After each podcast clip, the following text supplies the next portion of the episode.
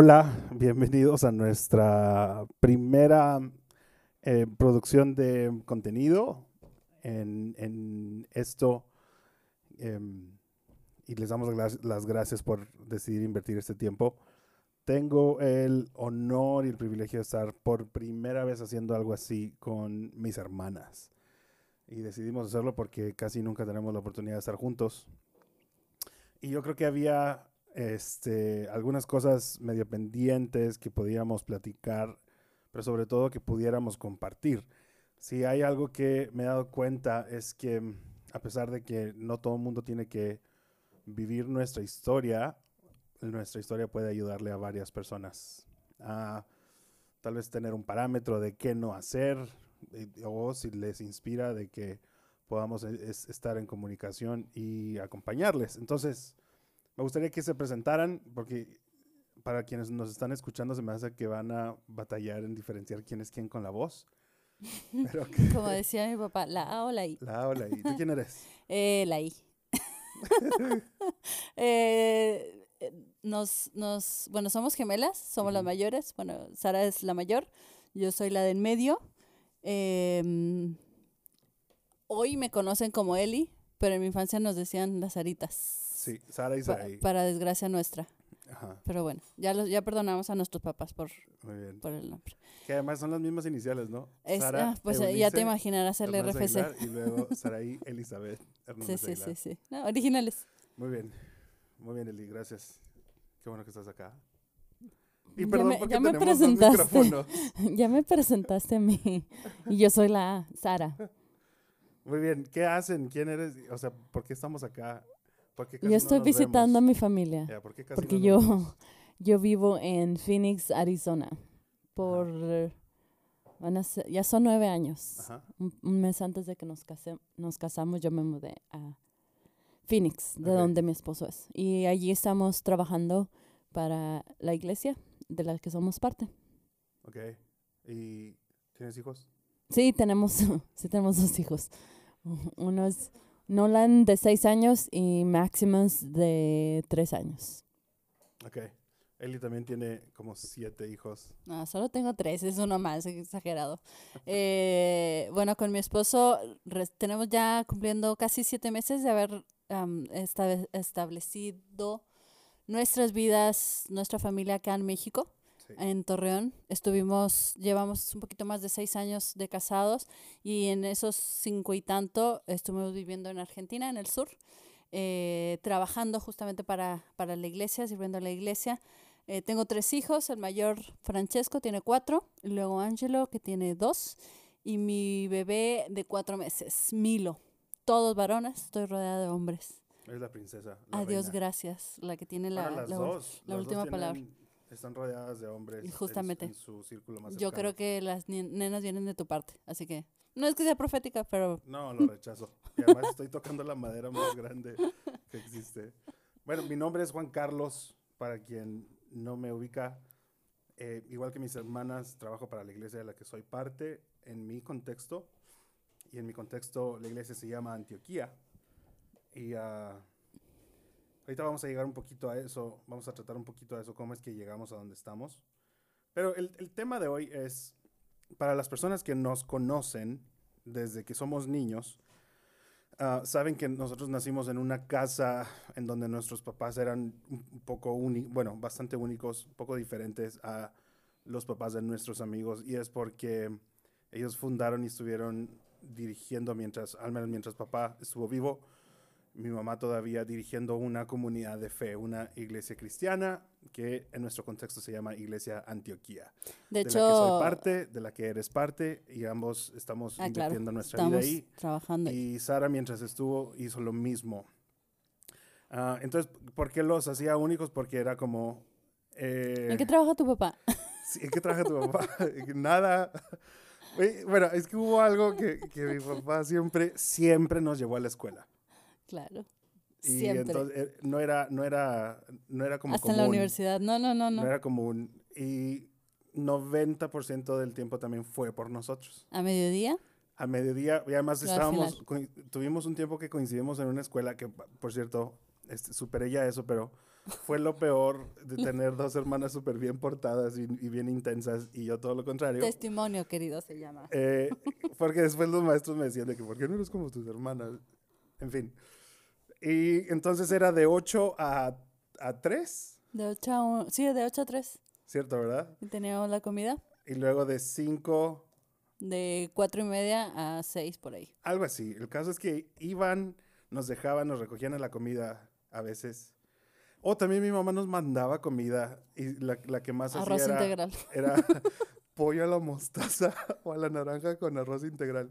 Que debo decir, o sea, éramos tan únicos que a la gente le parecía eso delicioso.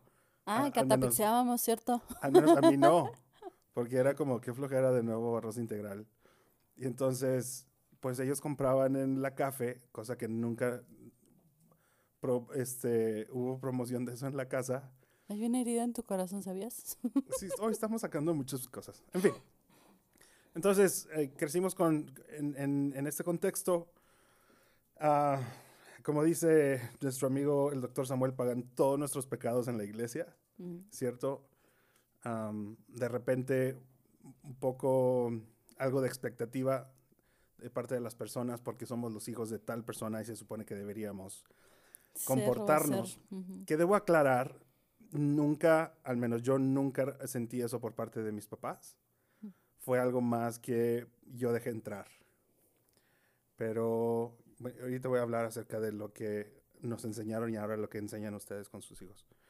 Pero entonces hace, crecimos y nos vimos involucrados en, en el, ah, no sé si, si poderlo decir así, en el negocio familiar. Y con negocio fam- familiar me refiero a, a lo que tu, de lo que tu vida se trata. Y la vida de nuestros papás y nuestra vida se trató de estar en la iglesia. Yo, literal, no hay una memoria que no tenga iglesia o que no tenga gente de la iglesia alrededor. Hasta que hace cinco años papá parte. Papá se va. Casi seis ya, ¿eh? Sí, cinco años y medio. Fue eso en abril del 2015. Y entonces, este, es la- además es la primera vez que estamos hablando de esto, los tres, así. Eh, pero hay algunas preguntas que quisiera poner en, en el aire para que me ayuden a responder. Estamos haciendo esto de nuevo no para decirles cómo hacerlo, les queremos contar cómo fue que sucedió con nuestra vida. Y tal vez la primera pregunta que quisiera poner en el aire es, ¿cómo fue vivir la ausencia de, de papá? ¿Quién quiere? Sara. Yo creo que todavía estoy aprendiendo lo que significa la ausencia de papá, especialmente porque él fue un papá muy presente. Fue antes de él ser pastor o ser amigo, él fue un esposo y fue papá. Entonces, cuando, inclusive el hecho de que éramos, sea, éramos ya grandes con nuestras propias familias, él aún estaba eh, no involucrado como de metiche, pero involucrado como presente. Presente. Eh, entonces, yo, yo digo que, no sé ustedes, pero yo todavía estoy en el proceso de, de aprender en lo que significa la ausencia de, de alguien que fue tan intencional con, con, lo- con su presencia en nuestras vidas.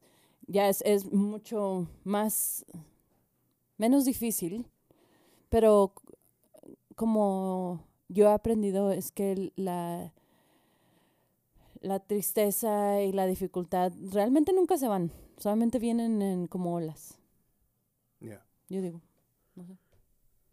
Sí, em, yo creo que con la ausencia ah, aprendimos y valoramos la definición de un padre presente. No es que no lo supiéramos, pero entendimos el rol que cumplió papá, eh, que sigue cumpliendo mamá. Tú lo decías, por ejemplo, cosas bien raras que hoy nos reímos, el hecho de que nos haya ido hasta la universidad eh, acompañado en las mañanas, en las tardes, que estuviera, me acuerdo mucho, incluso tengo memorias desde primaria, Sí. cuando él iba a los juegos, por ejemplo, a los... A mis juegos no fue. Ah, bueno, Es- Eso sí se lo llevaron ustedes. a- Como a- que ya cuando con- empecé a jugar fue que ay, he ido a tantos juegos de mis hijas. Bueno, yo tengo muchos recuerdos de, de mi papá en todas nuestras etapas de deportistas. eh, y, y ahora en, en su ausencia, creo que en mi, en mi perspectiva, yo he tenido una, una experiencia positiva, eh, porque esos recuerdos que tengo son lo que me ha hecho como respirar profundo, Yeah. aprenderlo a, a- eh, de- decía Sara, no es que ah, la tristeza, no haya tristeza, pero em, como, o sea, son, son, es una tristeza de añoranza, de que te hace falta la presencia, pero eh, no, no a tal grado de, de depresión o algo así, gracias a Dios. No fue nuestra experiencia, no ha sido mi experiencia. Eh, creo que vivimos nuestro luto. Y ahora estamos aprendiendo esta etapa de mencionar a papá, de, de, mm, de recordarlo, de poder ver las fotos, de todas las cosas que uno cree que, que, que no, eh, que no es importante, este, que- o, o- o de- detalles que no, no te dabas por, por aludido cuando él estaba. Eh, ha sido interesante y es un tiempo para que nosotros eh, estemos aprendiendo a ser mamá, no solamente papá, sino Yeah. mamá. Mamá, eh, cosas que él hacía, que sigue haciendo mi madre, eh, poder hacerlo con los chicos. Oigan, ¿cómo les fue en los meses? ah, porque papá enferma. Yo, yo me acuerdo muy bien la noche que me hicieron saber, me llamaste tú, Eli. Y yo estaba en la sala de mi, de mi departamento con mis amigos En Sydney. en Sydney. Ujú. Es que, bueno, creo que hay tantos temas, pero eh, mejor le, vamos avanzando. Y ah, entonces a partir de ahí empieza una, un tiempo de también vivir el dolor de verlo partir. Yo creo que lo que más me cala, eh, lo, o sea, lo que más me ha calado, porque coincido, todavía no, no, no, yo no creo que Dios nos dé emociones para suprimirlas, sino No. para disfrutarlas. Pero también ha sido interesante el, o importante el aprender a no ser gobernados por las emociones. Que debo decir, yo, yo ca- caí mucho en, el, en, en ese error, o sea, estar en ese momento de... Y, y lo he hablado abiertamente con, con gente este, cercana a mí. Eh, desarrollé malos hábitos, desarrollé un par de adicciones en contra de mi salud. Todo por el estar viendo el- la, la caída de, de salud de mi papá. Pero eso fue porque además yo estaba aquí. Es, ah, Ustedes estaban viviendo lejos. Y yo hablaba el otro día con tu esposo, Eli. Eh, perdonen todos los ruidos, pero literal estamos en, en la sala de la casa. y hay niños por y todos hay lados. niños por todos lados. Es un día normal. Es, esta, es nuestra, nues- esta es nuestra normalidad. Ah, hablaba un día con tu, con tu marido, Eli, diciéndole que incluso yo me dejé, o sea, me permití llegar a pensar de que, no manches, mis hermanas la están pasando bien Mm. porque no están viviendo, o sea, no están viendo a mi papá, no lo están cuidando, no tienen que pasarse las horas. Y pues ellas, tú estabas recién casada, o sea, mi papá se enferma en marzo, más o menos, del En 2014. Finales de mayo. Mayo, ok. Mayo. Y en septiembre y ya me luego en estaba septiembre te casas.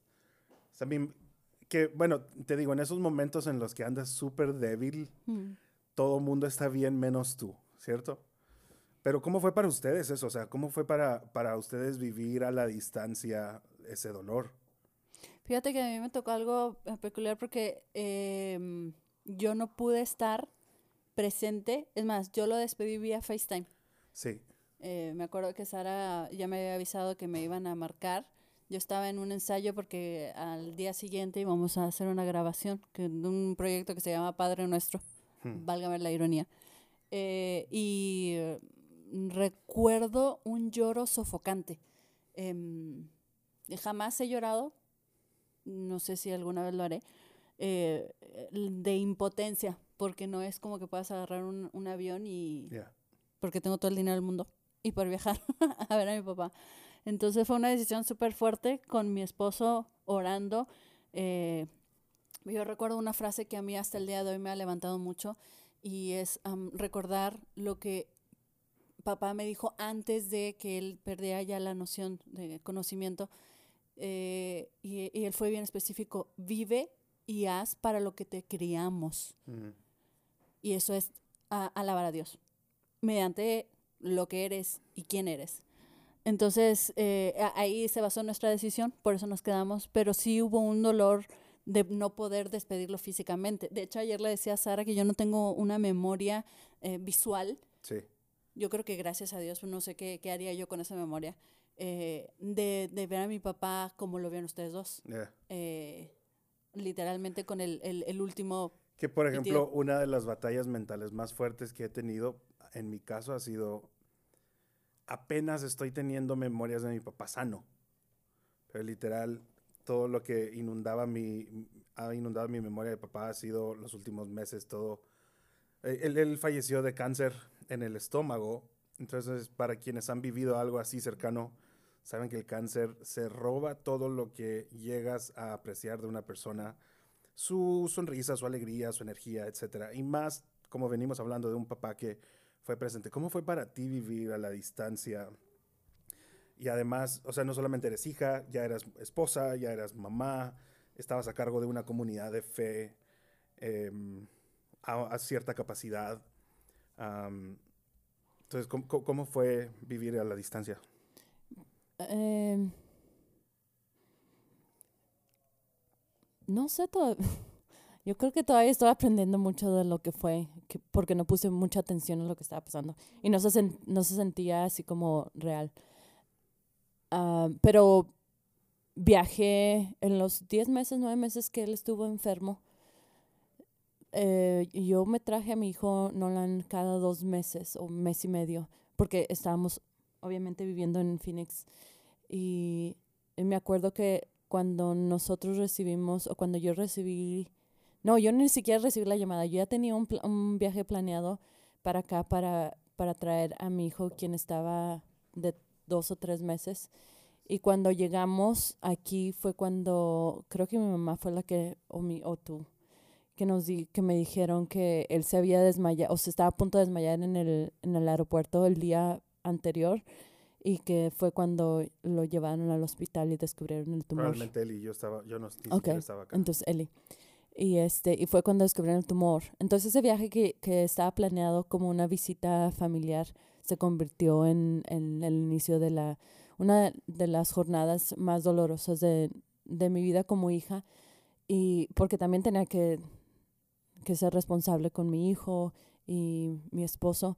Y yo, yo creo que el, padre no permitió que nosotros estuviéramos aquí todo ese tiempo porque había ciertos momentos que no era necesario para nosotros experimentar o vivir.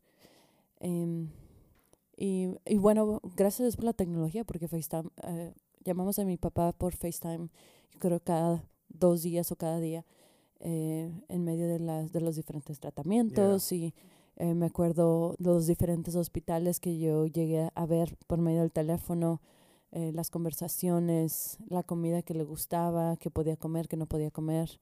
Había algunos días que él podía responder el teléfono y había otros que era mi mamá eh, en el teléfono, sosteniendo el teléfono mientras que él escuchaba, porque no tenía nada de energía.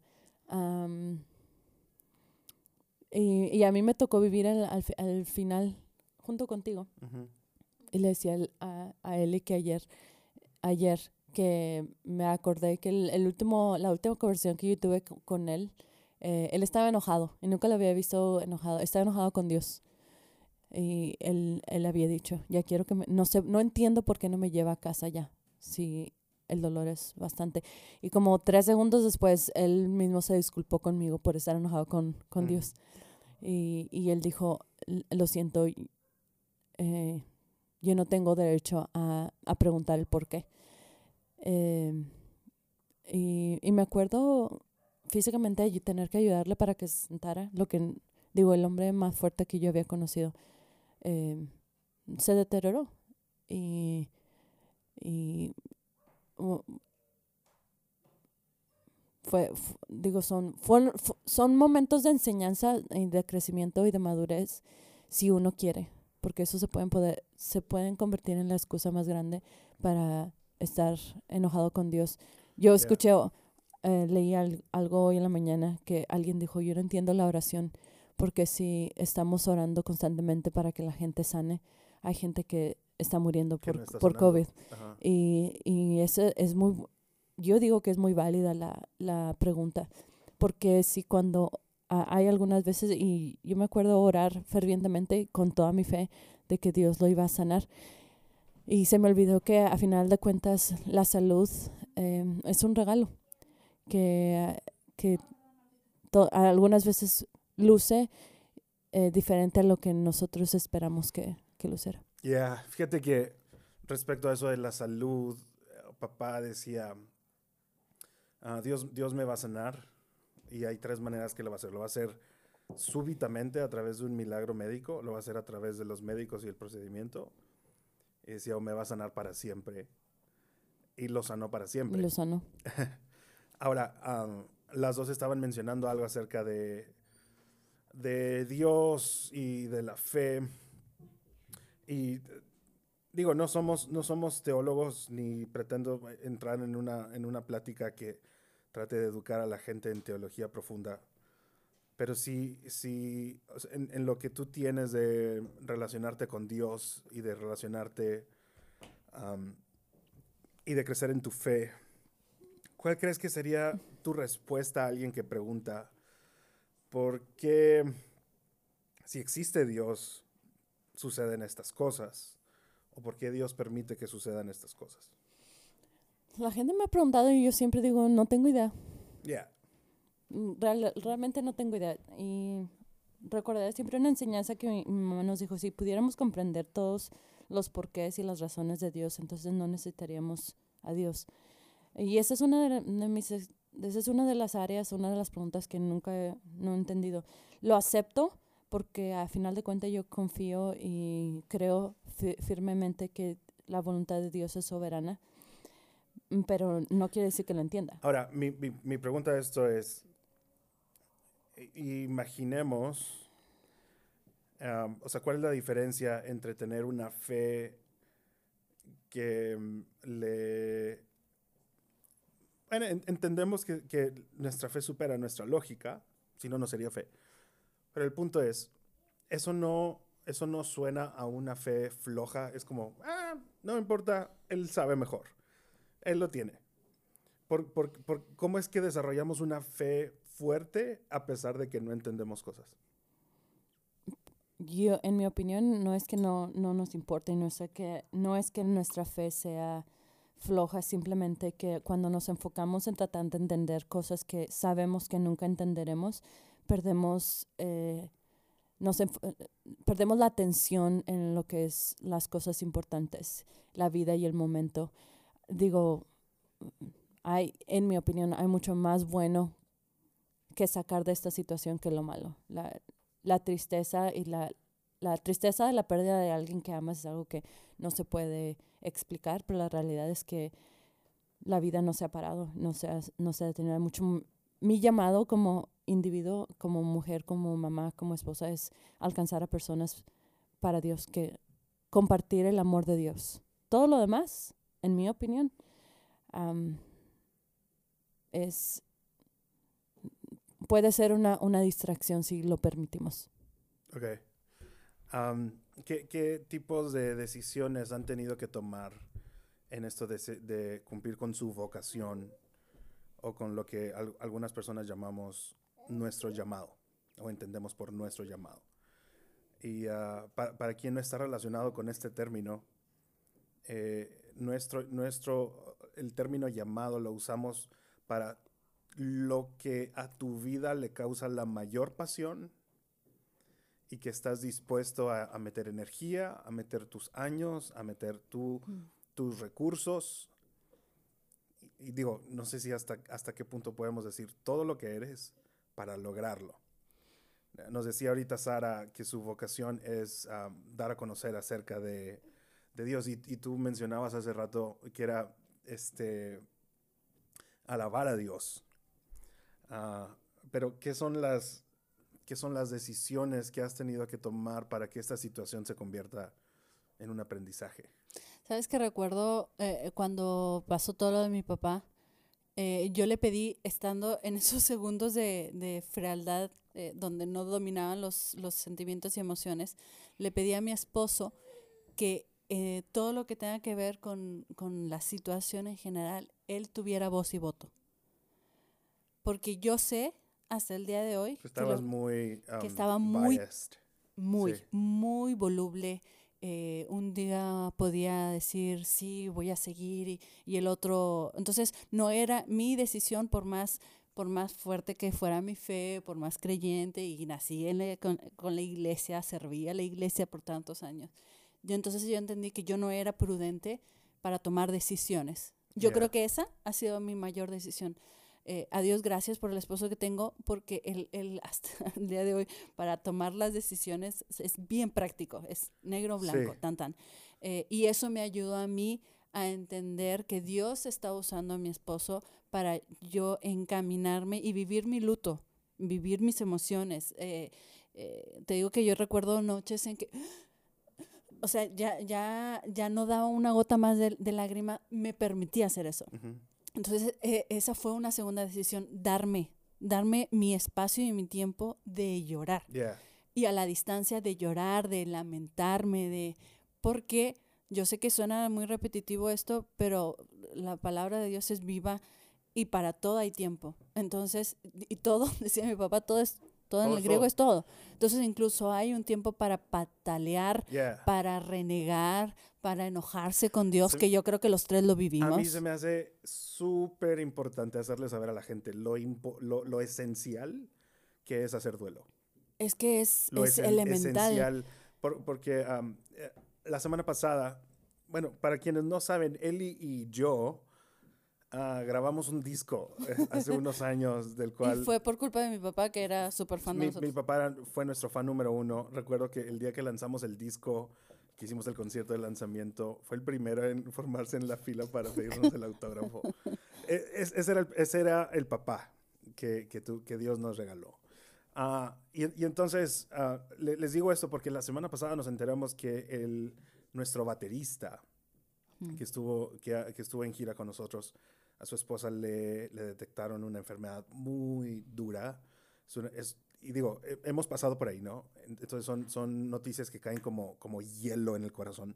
Y una de las cosas que él me decía, ah, lo primero que le, le agradezco a varios amigos y lo primero que también de lo que les aconsejaría es, por favor, no vayan con alguien que está viviendo a eso y, digan, y, y que les digan que lo entienden.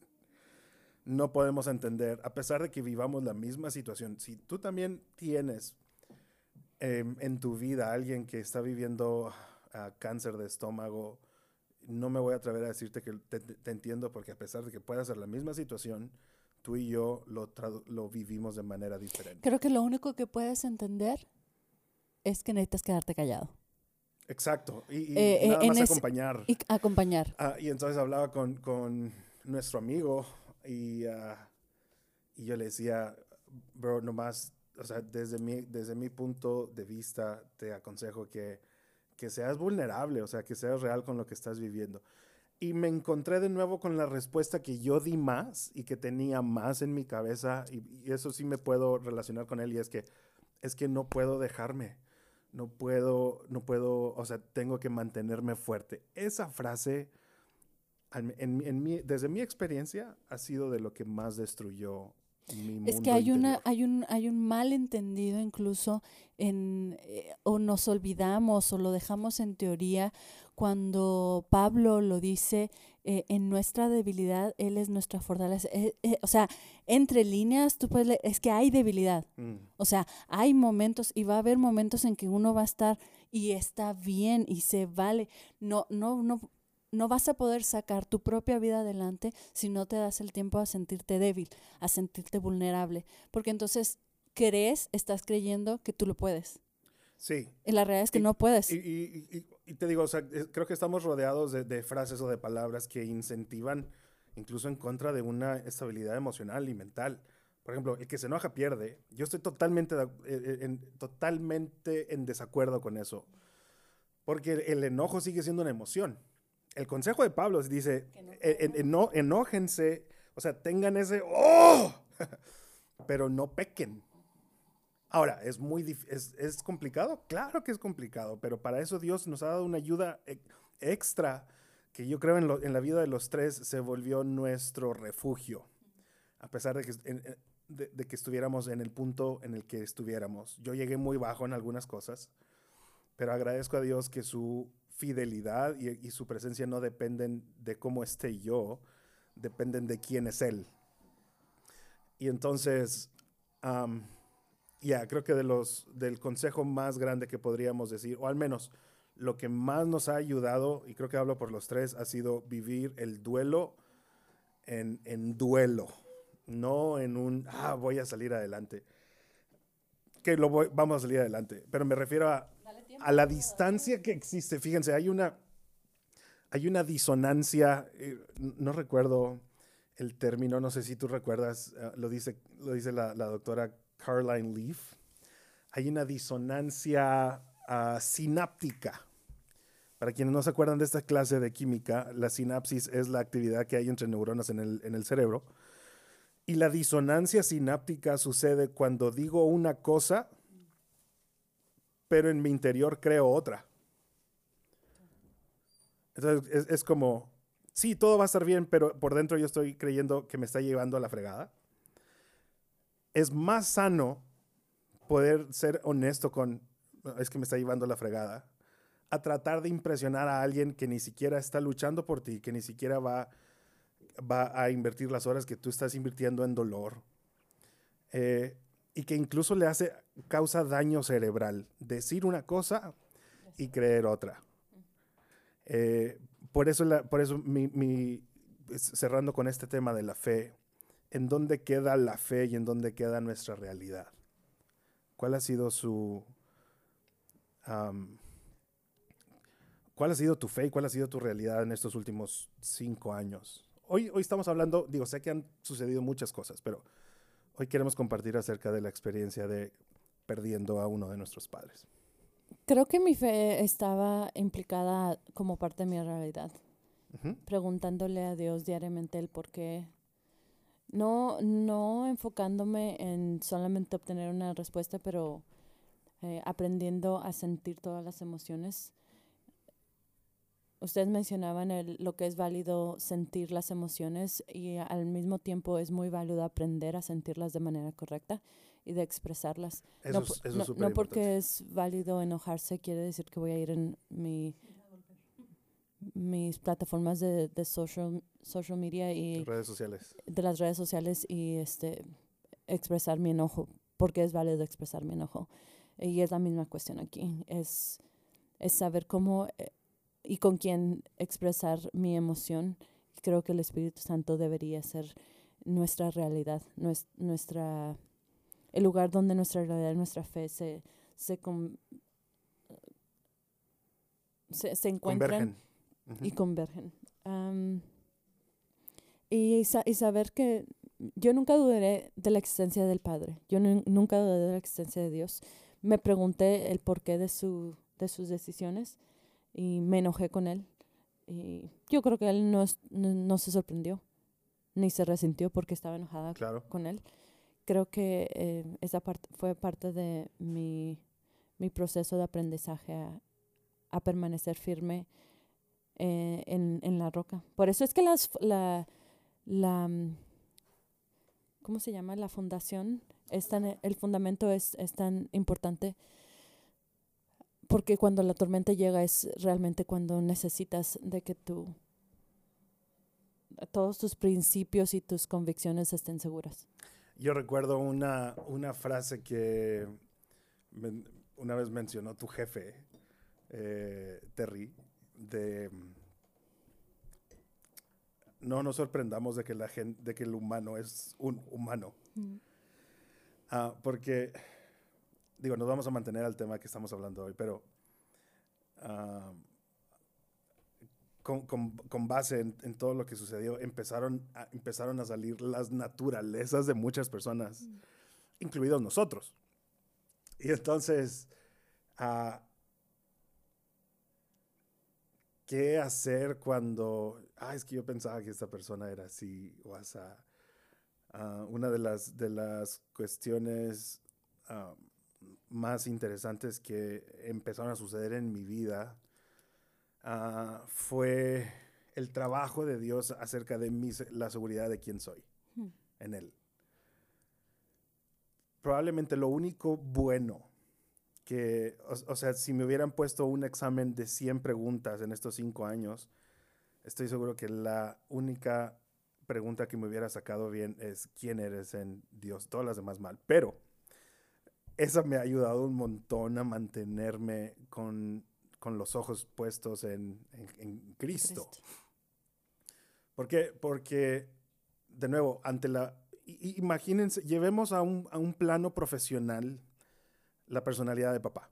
Si les estamos contando todo esto de cómo era como padre, imagínense cómo era en su, en su ámbito profesional. Ah, era, era lo mismo, pero llevado a una potencia este, más grande debido a su visión, debido a su equipo de trabajo, debido a su influencia. Entonces, las personas que llegaban a conocerle fuera de un ámbito familiar entraban como en una relación cuasi familiar con él porque así los hacía sentir. Y entonces, nosotros perdimos nuestro padre físico, pero mucha gente perdió su padre espiritual, perdió su padre emocional y empezaron a salir chispas y empezaron a salir revelaciones bien que en el momento nos parecieron curiosas. Algunas las sentimos traicioneras. Llegué a sentarme con gente que me decía, estás haciendo todo mal porque esto y tu papá no estaría seguro. Y, o sea, les, les, comparto esto porque no solamente es lo que estoy, no solamente cualquier situación tiene que ver con mi mundo interior, sino que tiene que ver con nuestro mundo exterior. Mm. Entonces, mi fe, que hemos estado hablando acerca de, de, lo que siento y de lo que creo, y, creo que le dicen el clavo Sara al hablar acerca del fundamento. Si queremos darnos cuenta de qué tipo de fundamento tiene alguien, esperemos a que pase por prueba y veamos cómo reacciona. Ahora, si les soy, o sea, si soy honesto, también me di cuenta que algo de mi fundamento no andaba tan bien como yo pensaba. Ah, pero les digo, la parte de mi identidad la, tenía, gracias a Dios, me lo definió súper bien. Pero entonces empieza esto de la vida después de después de la ausencia. Y paréntesis, pero se me hace súper importante. Yo sí quiero agradecer a Dios la vida del de esposo de cada quien de ustedes. Hmm. a mis cuñados les he tomado un cariño y un respeto y una honra súper importante simplemente por dos cosas. Digo, hay muchas cosas más, pero las dos que más me llaman la atención es que nunca, he recibido, nunca hemos recibido en casa una llamada de ustedes quejándose de ellos y no es no estoy diciendo que sean perfectos. A lo que voy es que han decidido mantener una dinámica en donde la ropa sucia se lava en casa y los papás no es el, el muro de Facebook hmm. para ir a quemar al cónyuge. Así es que les respeto mucho eso. Y la segunda es cómo son como papás. Hmm. Eh, ahorita hablabas, Sara, de la importancia de saber identificar las emociones, porque estamos en un tiempo en donde o todo amamos o todo odiamos. Vemos, nos, nos, tomamos un helado y dices, oh, I love it, lo amo. Cuando usas la misma expresión para una persona que para una cosa. O decimos, oh, lo odio cuando algo te disgusta o cuando te, algo te frustra, pero también lo usamos para una persona. Hemos llegado a un punto en donde no sabemos identificar las emociones. Ah, pero esto de, de, saber identificar emociones creo que lo he visto en, lo he visto muy claro con sus esposos. Bueno, no con el esposo de cada quien, no es que tengan siete cada uno. Este, el esposo de cada quien, uh, como, como papás.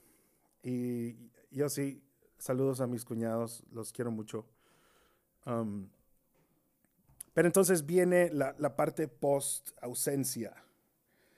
Um, ¿cómo, ha sido o cómo va siendo el camino a la recuperación de todo esto? Si les soy honesto, yo no he dejado de llorar, solo lloro menos. Hay días en los que específicamente lo extraño muchísimo. Mm. Hay, y, he usado esto de broma, pero por favor entiendan que así yo lidio con el dolor. Cuando tengo que pagar es cuando lo extraño. Mm. Cuando hay que pagar este, todo lo de la vida de adulto. Ah, pero no, ya en algo más serio, las, los momentos difíciles es cuando, es cuando lo he extrañado más. No sé ustedes. Eh, me pasa cuando, em, porque él y yo compartíamos mucha complicidad en cosas que a mi mamá no le gustaban Yeah, o que no yeah, disfrutaban. Eh, como por ejemplo ir al estadio de fútbol, Sí. comer lonches, ir al cine, Ajá, ajá. eh, a ver películas, eh, ver deportes en la, en la televisión todos los domingos a la tarde. Era como casi casi una, ritual. r- un ritual. Sí. Entonces todas esas cosas eh, me hacen...